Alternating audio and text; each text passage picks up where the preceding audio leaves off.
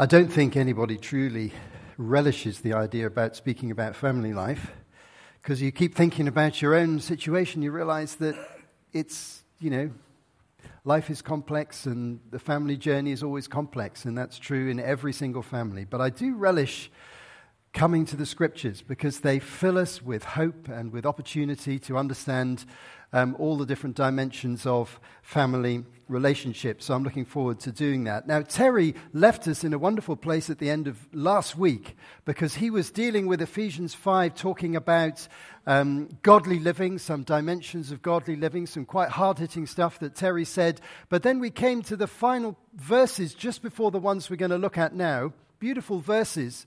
Uh, which I want to start with because they introduce the theme as Paul comes towards the end of the book and he starts talking about households, what happens at home. Because Paul believed passionately that what happens at home is the foundation for church life. And so we're going to come into that in just a moment. But uh, let's uh, just look quickly at the very final verses of the last passage, which uh, uh, uh Terry ended with last week. He said in verse 18 of chapter 5 Don't get drunk on wine, which leads to debauchery. Instead, be filled with the Spirit, speaking to one another with psalms, hymns, and songs from the Spirit. Sing and make music from your heart to the Lord, always giving thanks to God the Father for everything in the name of our Lord Jesus Christ.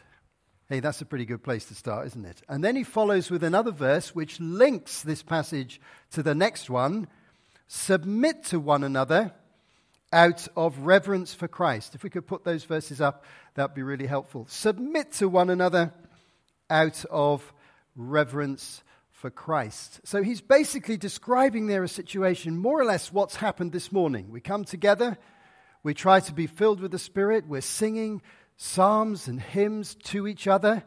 We're praising God, we're listening to God, talking through each other, we're giving thanks. The communion is a thanks. So we've just done all that in a sense. You may not realize it. But that's the sort of thing we've been doing, seeking to be filled with the Spirit together. It's a wonderful experience every time. And then he says, very interestingly, this is the link verse. And I really want to try and explain this before we move on to the actual relationships he's talking about. Submit to one another out of reverence for Christ. Basically, Paul, his approach to human relationships is that we take the view that any brother or sister, any fellow Christian, can have something that they can bring to you that's going to challenge or encourage you, and it doesn't matter who they are. Submit to one another. In other words, the other person, as they come, following the previous verses, in the power of the Spirit, as they come with human wisdom, as they come with friendship, with love, with some spiritual gift to you, some encouragement, some comments, uh, we need to be open to that possibility. Are you open to that possibility? That's the foundational reality of being a Christian. 1978, I was in a gap year in South Africa, and a very rich man in Johannesburg, uh, uh, he, he, was living away somewhere. He said, You can use my house. I was traveling alone at the time, visiting, meeting up with some friends. And he said, You can stay in my, my house, a rich man's house in Johannesburg. And the only other person in the house he was away. No, no member of the family there was his servant. Now, they, these were the days of apartheid, black and white separated. This man was called James, and he lived in Soweto, which is a big township nearby, very poor. And I was in a very rich house. And I'm the, the guy who's come from England from a reasonably privileged background. And here's this man called James. He's the only other person in the house, and he's the servant in the house. And he said, I've been asked to look after you while you're here. So we got talking, and he started talking to me about faith. Turned out to be a Christian. And he started talking to me about the Bible, and it turns out he knew the Bible quite well. He didn't have much education, and I had a very good education.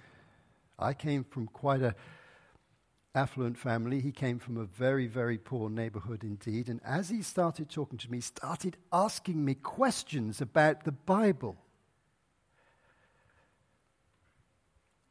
And I couldn't answer them. I said, I don't really know about that one, James. I've not really read that passage very carefully. Well, have a look at this one, he said. And he got his Bible out, this black man from this township, never met him before. He said, You, you know, you're, a, you're an energetic Christian, he said. But uh, he said to me, I think you've got quite a lot of work to do on your Bible knowledge. now, I was 18, he was about 40.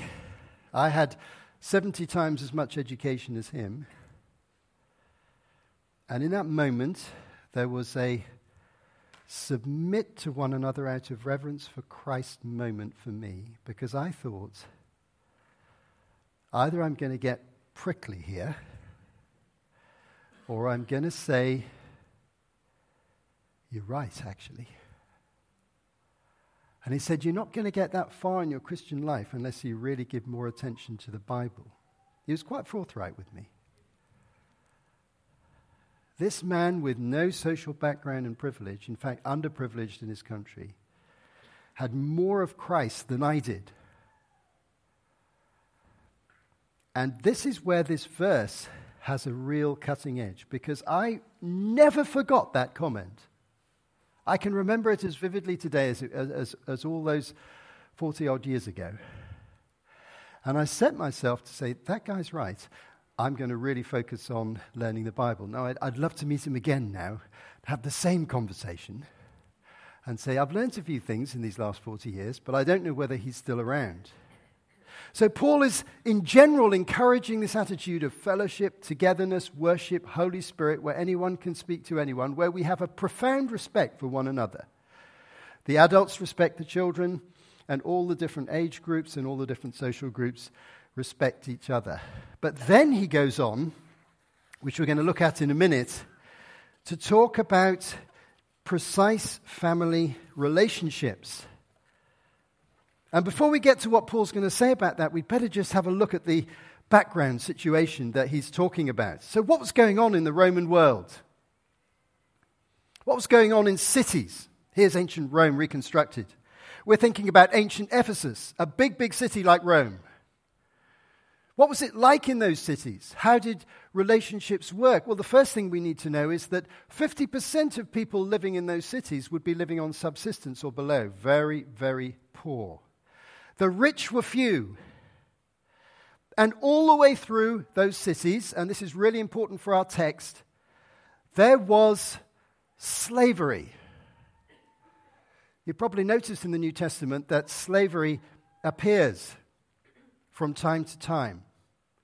What was this slavery? We're going to talk about slaves and their masters in just a minute. We need to have a bit of an introduction to understand what was going on here. This wasn't based on color, this isn't, wasn't a racial slavery. Anybody could be a slave in the Roman world. It could be a Brit, it could be someone from France, it could be someone from Italy, it could be someone from Turkey or someone from Greece, or it could be a Jew, it could be anybody. How did you get into slavery? You got into slavery through warfare. If you fought against the Romans, you're really in trouble because they would enslave whole sectors of the population. If you became really, really poor, you would sell yourself into slavery. And so, all the way through the Roman world, very important for our text, there were huge numbers of slaves. Now, they weren't chained by and large, they worked in the farms, they worked in mines, they worked on galleys as galley slaves. You've probably seen that on the films. They worked in government administration sometimes, and for our purposes, the most important thing is many slaves worked in the home. Domestic servants, but without the freedom to change their jobs. They were there for life. But how long was life? Average age of a slave? Not more than 30 years. They had a very hard life. They could be brutally exploited sexually, financially, work, they could be abused. They were the property of their masters, the men who ran the households. So in Ephesus, the city we're talking about, it has been estimated that 25% of the population were slaves. Okay, right, let's just do, we've got four blocks here. So that's like saying that in this, if we were just an average church congregation in Ephesus, probably all of this block, excuse me, ladies and gentlemen, block on my left, are slaves. That's on average. In any church congregation. And because church congregations tended to be poorer rather than richer, it might get up to 50%. So we'll take this block as well. You thought you'd got, got off scot free, didn't you? But it's certainly 25%. This is a big deal. Huge difference of rights, legal rights, power, influence, opportunity. Slavery was everywhere. And what kind of households is Paul actually talking about? What kind of households did the Romans believe in? The Romans had a very clear concept of the home. By the way, Paul had a rather different view, and you'll see the difference in a minute. In Roman society, the empire was built on the home. By the way, same idea that Hitler had. Get the home right, and we'll build up the Reich. But the Romans, any imperial power usually has this idea the strong home is important. And so, who, who's in charge of the strong home? In the Roman idea, legally and socially, the father of the house, the husband or the leading male figure in the house, had legal power over the whole household. The slaves actually belonged to him personally. And his decisions were final. He had the legal authority. He could rule over the household. His, uh, so the situation between husband and wife would depend on the dynamic of the relationship, but that could be abused. The situation between parents and children depended on the dynamic of the family, but that could easily be abused. And Paul addresses this issue directly in the passage, particularly addressing a comment to fathers, because the power of that individual, socially and legally, was enormous, far more than we might imagine. So the standard Roman home, the ideal Roman home, had a very strong father figure in the middle, but that could create all sorts of oppression and difficulties. Of course, there were some households that weren't like that. Some were led by females. We see some of those in the New Testament. Lydia, for example, in Acts 16, probably Phoebe in Romans 16, definitely Chloe in 1 Corinthians chapter 1 are three ladies who probably led their households. But it wasn't that common because a woman would have to have enough financial independence to be able to lead her household. And single people tended not to live alone as in the modern world because there wasn't enough housing capacity, there wasn't enough wealth. And there was no welfare state. And there were no building societies and mortgages, particularly. So single people would generally be tagged on to these big households with the father figure at the center and the family around. And if they're rich, they'd have slaves, and then they'd have aunts and uncles and elderly relatives, young singles, and other odd relatives who just didn't quite fit in anywhere. They'd all come under this household banner. But it wasn't an ideal world. And one of the questions for Christian discipleship in the New Testament is what are we going to do about family life? What does God say? And Paul's just about to address this issue, a really important issue. Let's have a look at three different kind of snapshots of the Roman family. Here's a rich family for you mothers in the middle, children playing happily. Don't you love these pictures? You know, if only life was really like this. Uh, the, the father figures there in the orange uh, tunic uh, to the left, uh, talking to some other guy, maybe a visitor. Uh, there's a slave in the kitchen in the middle. That's a male slave cooking the meal. They're not chained up or anything, these are servants. But the thing is that if they escape, by the way, there really is no escape because there's nowhere to go. People find them and bring them back, you know. Um, often they're branded in such a way that you can see they're slaves female servant slaves over to the, to the right, some other guests. This is a wealthy family. That's the kind of Roman ideal. But not everybody lived like that. Most people certainly didn't. They lived more like this. This is the slums of Rome. Rome was filled with these multi story slums. You can see it in the archaeology and, and all over the Roman world. There were these slums where people lived in very close confinement, lots of people crammed into a small space. And so this social structure became more under pressure. No slaves or servants here. You did everything yourself, and it was extremely unhygienic and extremely hard life. And then if you're in the country, here's a kind of peasant family or a country farming family, just a tiny little small holding, father, mother, and children. These are the family environments that we might imagine. Now, Paul, his perspective was that he wasn't supporting the Roman Empire with the households. He was saying the households are the foundation for the church. Because he called the church the household of God. So lots and lots of households make a big household, a big community of faith. So what happened in those households really affected the church. That was his vision. And he wanted to transform this rather harsh Roman environment, but he did not want to break up the family or be subversive because that would cause a lot of difficulties and was quite contrary to what he wanted to do. and what was Paul's view of slavery? We're going to just talk about slavery in a minute. I'm sure that Paul opposed slavery, but the Christians could not politically oppose slavery in the Roman Empire. There was no democracy, no vote. They had no numbers, they had no influence. It would have been absolutely suicidal to have made slavery their number one campaign when they were founding the church. But Paul was being subversive to slavery because he taught that every person is equal. And so in the church communities, you found the slaves getting dignity, some of them getting freedom, some of the richer Christians giving their slaves freedom. And you see that process going on in the New Testament from time to time. But turning to our text, he addresses, first of all, the relationship between husbands and wives. Now, as we listen to this, of course, any congregation listening to this text will find that about, about half the people listening are probably not in this relational situation. So, apologies for that. This is a generic teaching. And Paul knew that there were other different types of households, but he wanted to address specifically the question of marriage. So, we're going to read verse 22 to verse 33. Wives, submit yourselves to your husbands as you do to the Lord, for the husband is the head of the wife, as Christ is the head of the church, his body, of which he is the Savior.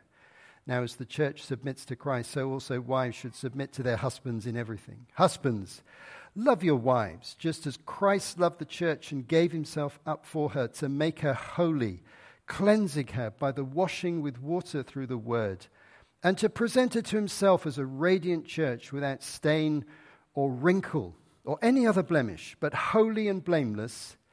In this same way, husbands ought to love their wives as their own bodies, and he who loves his wife loves himself. After all, no one ever hated their own body, but they feed and care for their body, just as Christ does the church. For all members of his body, for this reason, a man will leave his father and mother and be united to his wife, and the two will become one flesh.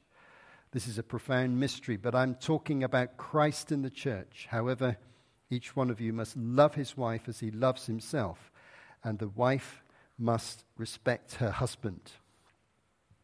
Now, this teaching falls dramatically in between two cultural realities. We've got the Roman culture over here, which is being undermined by this.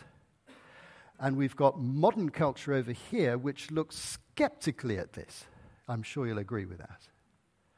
So let's now really think what is Paul trying to say? The focus of his, uh, the interesting thing is the focus of his attention primarily is the husband. And he lays down two theological foundations, two biblical realities as the basis for understanding the relationship between husband and wife. Now, in the Roman way of thinking, it was an authority structure.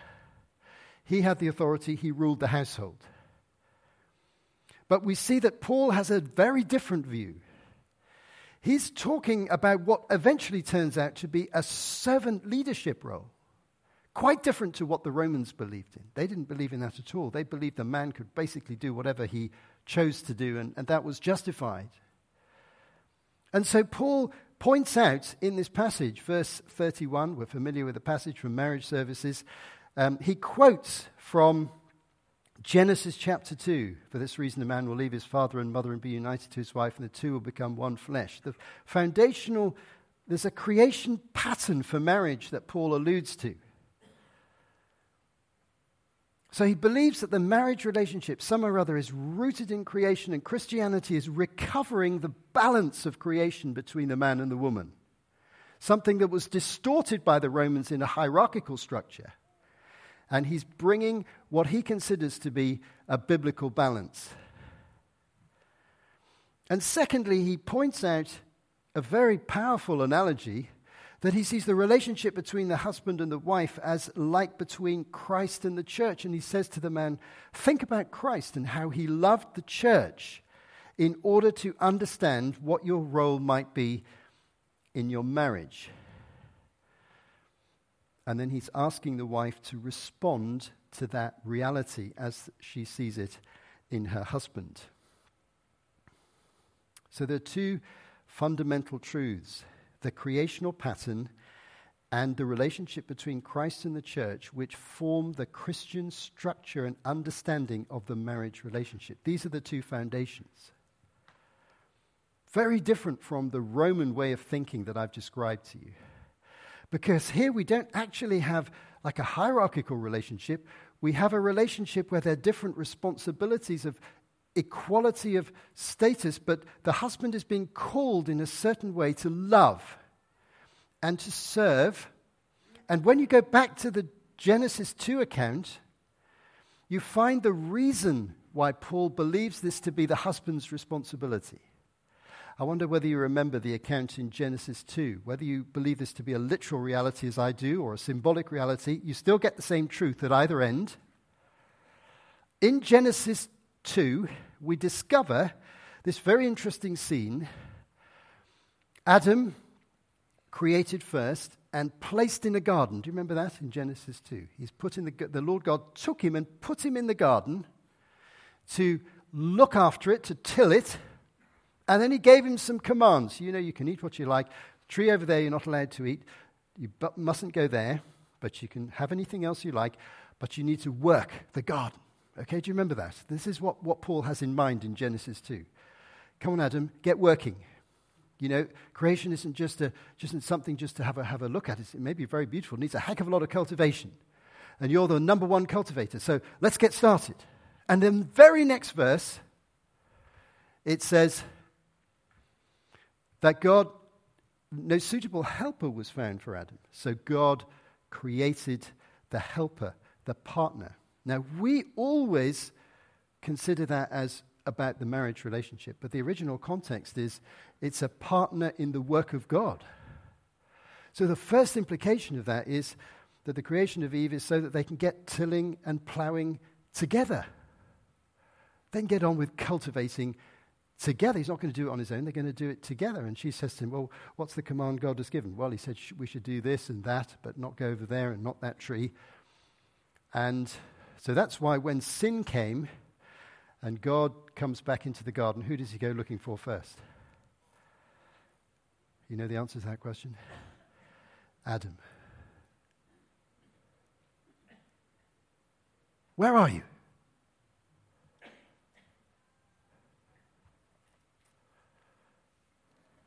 Why is he looking for Adam first? Because he spoke to Adam first. And he gave Adam the primary command Hey, Adam, what are you doing? Stop passing the buck. I called you in partnership together. And Paul has this in mind. When he quotes a verse from uh, Genesis 2, he'll always ha- from the Old Testament, he'll always have in mind the whole context. So that partnership, both in marriage and in life in general in the kingdom between men and women, which is one of the most dynamic and powerful things you can ever imagine, and obviously vulnerable in some ways, is based on these foundational realities. And Paul then makes an application to the husband and says, in a sense, just like Adam had that responsibility, so you, Christian husband, you have a responsibility for what he describes being the head But we already know this isn't a role of authority and power because we've just seen the description of the sacrificial love that's required. We know that from everything that Paul says in the context. So, what does it mean? What does it mean? I've thought about this a lot. And I, the way I, I like to describe it is in a Christian marriage, I think God particularly asks the husband to, first of all, model discipleship and serving God in his own life. And secondly, actively seek God to work out what is God calling us as a couple or a family to do, to live, how should we live our lives, where should we live, what should we do, what should we prioritize. To actively think about that as a prior responsibility. I remember many years ago talking to a lady, well known Christian leader of a previous uh, decade, previous last generation, Mary Pytches, whose husband founded the New Wine Festival, and she was a well known writer and counselor. I met her in a church context, and I just sidled up to her in the church meeting. And I said, Mary, uh, you're a well known leader. I've read some of your books. How would you describe this concept of headship? How, what does it mean to you as a mature Christian and a counselor? And she said, I think that God calls the husband to draw a circle of protection around the family, to guard it, to give place for the family to flourish, not to be passive, but to be actively engaged in the well being of wife and children. I took that very much to heart found it a very profound way of looking at it. And for many years, as a result of that, every year at the beginning of the year, I spend some time in prayer. And my focus is the family, whatever situation, and the situations have changed dramatically over the year. And I say, Lord, what is it you want for us? And what is my duty as the servant of that family to help bring about those best conditions for my wife, my children, when they were younger? This can mean many things. I was talking to a man this week about his marriage uh, in another part of the country, no children involved, and his wife has a, an advancing career and he doesn't. And so he was thinking one of his priorities as a husband is to help her career to develop, to find the right environment where that's going to develop for the next five or so years, where that's the priority of the family. And so this seems all very idealistic, doesn't it? It's a, it's a tough thing to live up to. But Paul is putting a really high standard because he wants the most fruitful lives for Christian people. And he's inviting the wives to be active collaborators with a Christ like husband who is a servant leader. But there's no implication of this of upholding or protecting his sinful behavior. There's a higher loyalty for a wife, and that is to Christ himself. I remember one, one occasion, some people that uh, we knew from, uh, from previous situations who don't live anywhere near here, uh, the wife phoned me up and said, uh, I'm sending my husband round to you. Oh, that sounded a bit worrying. Uh, he's got a serious problem with pornography, and you're going to sort it out. She found him uh, with pornography, and she, she'd adopted a zero tolerance approach. Now, that's quite in, quite in line with the biblical thing here because that's sin. So she's not being asked to tolerate that. If she didn't tolerate it, I upheld her view completely. And I helped this guy over a couple of years, and we managed to work through the problem. But it's finding, it's finding God's way, finding the best way to obey God is that thing that He really wants to, wants to help us with. And He's asking men to take a particular responsibility for that in a servant way, to actively seek God. What is the best thing? What's the best use of money? What's the best use of time? What are the things that family members need? How can he support his wife in the best way in her needs? These are constant and vital questions that Paul has in mind. So you can see what Paul is doing here is he's, He's saying we don't want to live like the Romans with these very hierarchical and quite oppressive structures. But we do want to have a way of living as Christian families that's rooted on some biblical reality. So he brings two biblical realities a creational pattern and um, a connection between the analogy of Christ and the church. And that is a challenge. And then he goes on, chapter 6, to deal with another important family issue children and parents.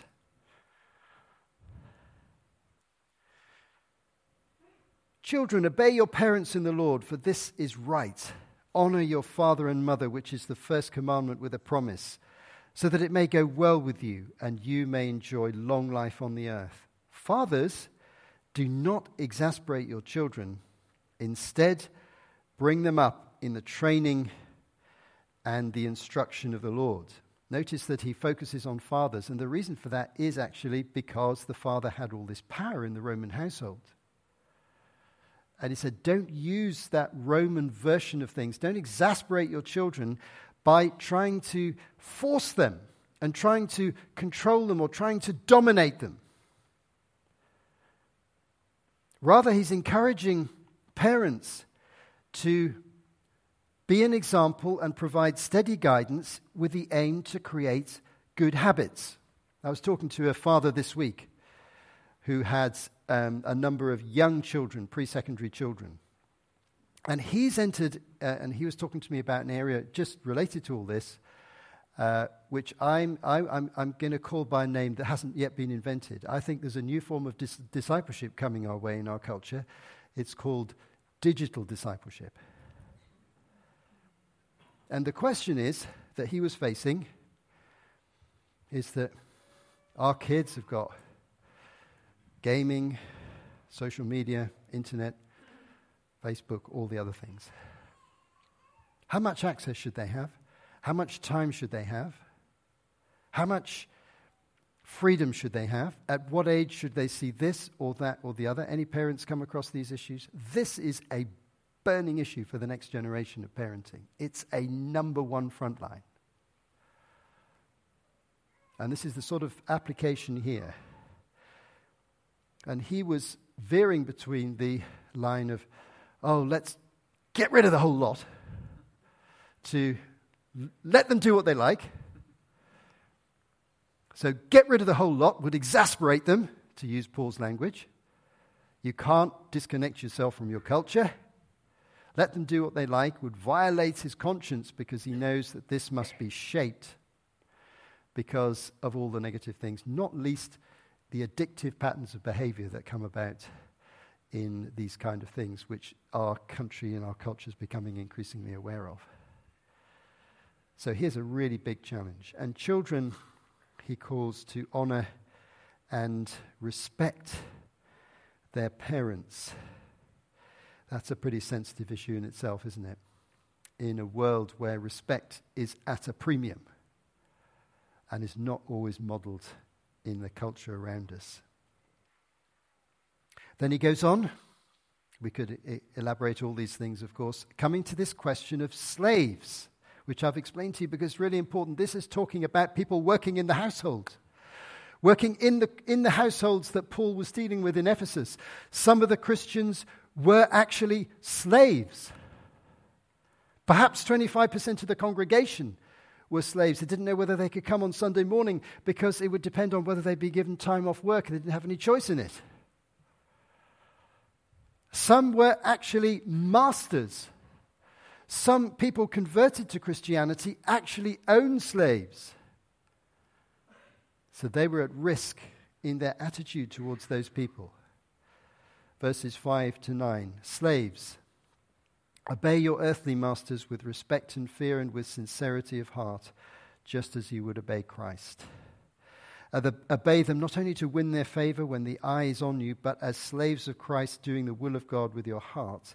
Serve wholeheartedly, as if you were serving the Lord, not people, because you know that the Lord will reward each one of you, whatever good they do, whether they are slave or free. And masters, treat your slaves in the same way. Do not threaten them, since you know that he who is both their master and yours is in heaven, and there is no favoritism with him.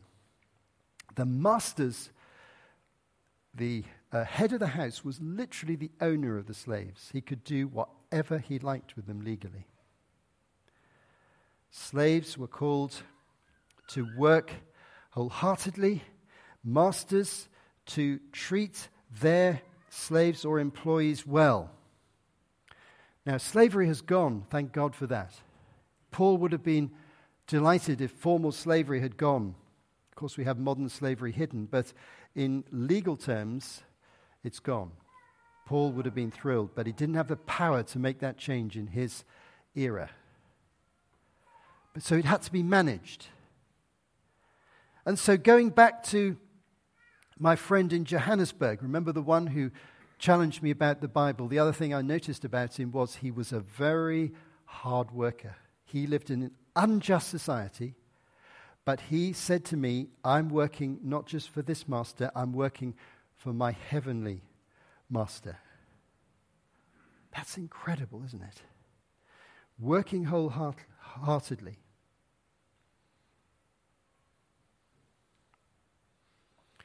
And that principle of wholehearted work comes out of this passage and can be imply, applied to any kind of work where you're an employee. So, as we work as employees, we'll come to employers in a moment, as we, as we work as employees, it's tremendously e- easy to get into a rather cynical, negative view of work when we're stuck in a particular job or the general culture of the work environment's not particularly good. You know that feeling? It's there everywhere, isn't it? But Christians can capture something from this in the workplace, which is, however boring or difficult or frustrating or challenging the workplace might be, every day we can work for the Lord. We can imagine Him being in the workplace, watching us, and we're doing things in an attitude that would reflect Him. I was talking to a friend of mine this week who's adopted this view. He's been in a really He's been telling me for a number of years I'm in quite a boring situation in my career uh, where I'm doing, I'm, I'm just ticking over. I'm not really enjoying it very much, but I'm really committed to just keeping going with the job. And he'd often say, Pray for me. I'd, I'd love to have a better job. I'd love to move on. I've been talking to him for four or five years about this issue. And then this week he told me a very interesting story. He said, My boss came up to me and said, uh, I've been watching your work. You've really been working well. And there's a new job that's just come up in this particular area of the business. What do you think about it? Just what he wanted, actually. And he said, Yeah, I'll take it. And so he said to me today, after about five years of, uh, this week, about five years of waiting, suddenly something came up. And the reason was because while he was in a dead end, he did the job really well and it was watched. That's a godly discipleship at work. And that's what we find so hard to do. And then he talks to employers, masters, people employing other people. That's another really important area as well. Look after your employees. Don't just use their economic benefit for your business or whatever you're doing. Look after them. And as I was thinking of this, I thought of the guy who 200 years ago, almost exactly, Christian guy who ran a mill factory on this site. His name is Charles Hulbert. He had a very strong faith and he had a big workforce, and that workforce worked right where you're sitting. With a big mill building here. And he was known for not only producing a big Sunday school here, but he was also known for really looking after his employees because he was a Christian. And Paul would say that's discipleship.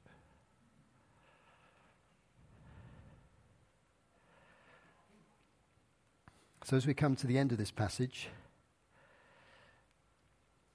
we've hit a huge number of issues, haven't we? There's something for every one of us to think about. It's not a comfortable ride seeing Paul talking about these relational issues because we think, first of all, we might think, well, this doesn't address my particular situations. What happens if I'm in a household which is a female led household or a broken home or I live as a single person? Or I'm married to a non Christian, where none of these things apply precisely to me. We need other New Testament material to help us think those things through. That's a very relevant response.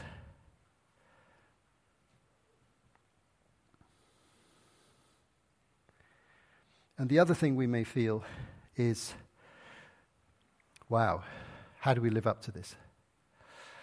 Well, only by God's grace and strength. And some of us may feel, well, actually, I've been through a relational pattern in my life where things have actually become broken. Well, there's always grace. There's always God's grace. There's always forgiveness. There's always opportunity. So I want you to take something from this complex and challenging passage. It might be about the workplace, might be about parenting, might be about marriage, might be about family life generally. But I think there's something for all of us to learn from Paul's amazing and challenging teaching. And I believe that faith comes by hearing, as was stated earlier on, and I sense that the Word of God, even this morning, might just help us at an individual level to, level to think, yes, I could do this differently. I could change here. I could respond in this way. And so I trust that you'll be able to do that. Let's stand together.